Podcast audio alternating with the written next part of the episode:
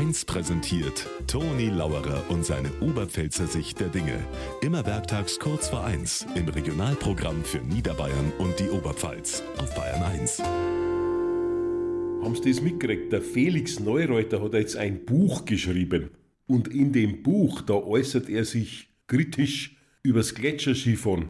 Stichwort Weltcup, Sölden. Aber sofort kontert der Thomas Dresen. Weil der fährt ja da. Und der hat Sölden als Sponsor, steht auf seinem Helm um. Dem passt es nicht, dass einer, der freier selber Weltcup gefahren ist, jetzt einfach mal so kritisch ist.